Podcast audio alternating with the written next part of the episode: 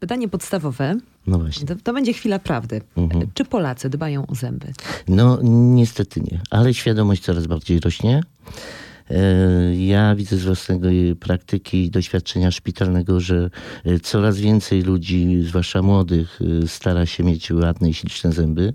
Natomiast wielokrotnie brak informacji tej podstawowej w domu. Rodzice są zabiegani, zagonieni. Brak wszystkim opieki e, w szkołach, brakuje e, lekarzy dentystów. To moim zdaniem jest takim dużym problemem. A myśli doktor, że to może też wynikać ze strachu? Wydaje mi się, że jednak dentysta jest tym lekarzem, którego boimy się najczęściej. E, Ja, myśl, ja myślę, że y, strach to jest jednak 80%. E, Dlatego, że wszystkie zabiegi wykonywane y, w okolicach głowy, gdzie znajdują się y, narząd wzroku, słuchu, inne narządy, powodują to, że odbieramy ten ból zupełnie inaczej niż y, ból na przykład zadany w rękę, czy w kończynę dolną, czy w kończynę górną, prawda? Więc to, to się z tym kojarzy. No i niestety opowieści w szkole, a byłem, to mnie bolało, a nie bolało. No i oczywiście w ten sposób rodzi się strach. that Chyba bardzo często jest tak, że to, czego boimy się jako, jako osoby dorosłe, to jest efekt czegoś, co wydarzyło się, kiedy byliśmy dziećmi. Muszę cię tutaj przy okazji pochwalić, zdradzić, bo jestem córką dentysty i pamiętam, nawet mam jeszcze zdjęcia. Mój tata, jak byłam mała, y, wizytę u, u niego traktował jako taką wyjątkową przygodę, bo zawsze dostawałam y, jego okulary przeciwsłoneczne, żeby nie raziła mnie lampa. Zawsze miałam ładną kitkę, specjalny wyjściowy sweterek i może rzeczywiście dlatego do tej pory się nie boję. Mm, Jak ważne jest to, żeby lekarz w ogóle umiał podejść właśnie do tego młodego pacjenta? Y, Sukces to jest 100% powodzenie, jeżeli y, pacjent jest, y, jeżeli lekarz jest y, jak gdyby propacjentowi, jest przychylny z uśmiechem na twarzy, y, nie jest zmęczony, bo wielokrotnie jednak lekarze są zmęczeni. To jest y, olbrzymie, ważne podejście. Ja wychodzę z założenia, że mm, człowiek jest tyle wart, ile może pomóc drugiemu i staram się wszystkie swoje kłopoty jak gdyby zostawić poza gabinetem, a tu być jak gdyby propacjentowi i, i proludziom.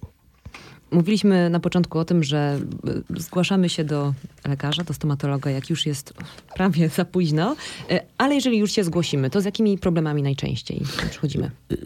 Naj, najczęściej są to, e, tak jak powiedziałem, e, ubytki, bardzo głębokie ubytki, e, które niestety kończą się często leczeniem kanałowym. Mm, Oprócz tego niestety zgłaszamy się już też późno, jeżeli jest kamień czy osad nazębny.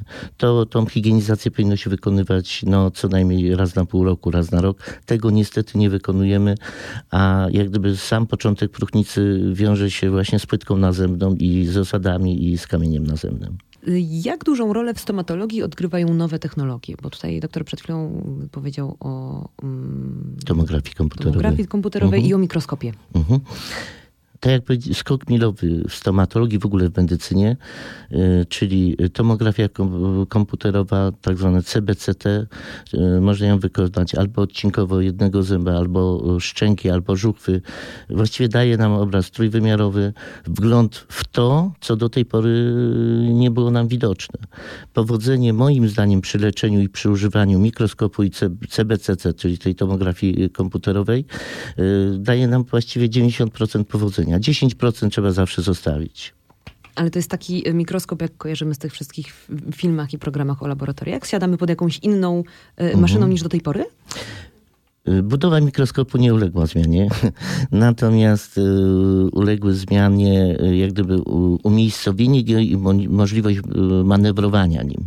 Natomiast sam tubus i resztę, wszystko jest to samo. Zmieniło się też również oświetlenie i pole widzenia, że się tak wyrażę. No to, to jest prawie jak taka y, technologiczna podróż w czasie, jak przychodzi się na przykład po latach y, do, do, do, do stomatologa i pamiętamy te stare gabinety i kilka podstawowych narzędzi, a teraz wow, jak siedzibie NASA prawie. Prawie jak w siedzibie NASA.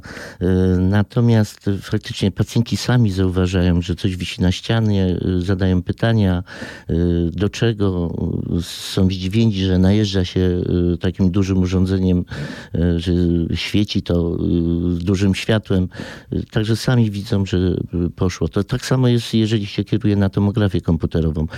Właściwie 90% pacjentów nie wie, że jest coś takiego i że możemy wglądnąć trójwymiarowo w obszar y,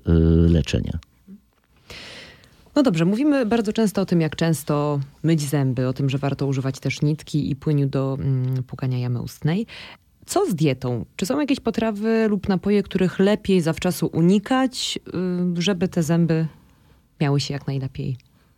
Ja myślę, że rozsądek w jedzeniu e, obowiązuje przy wszystkich schorzeniach i obowiązuje również przy profilaktyce życia codziennego. E, natomiast no, na pewno to, co zawsze mówimy, słodycze, napoje słodzone, e,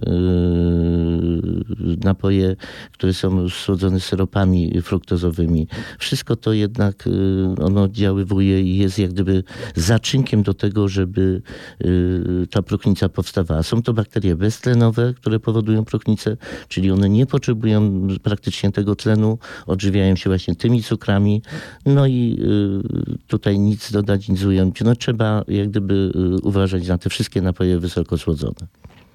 A kwaśne rzeczy, kwaśne potrawy?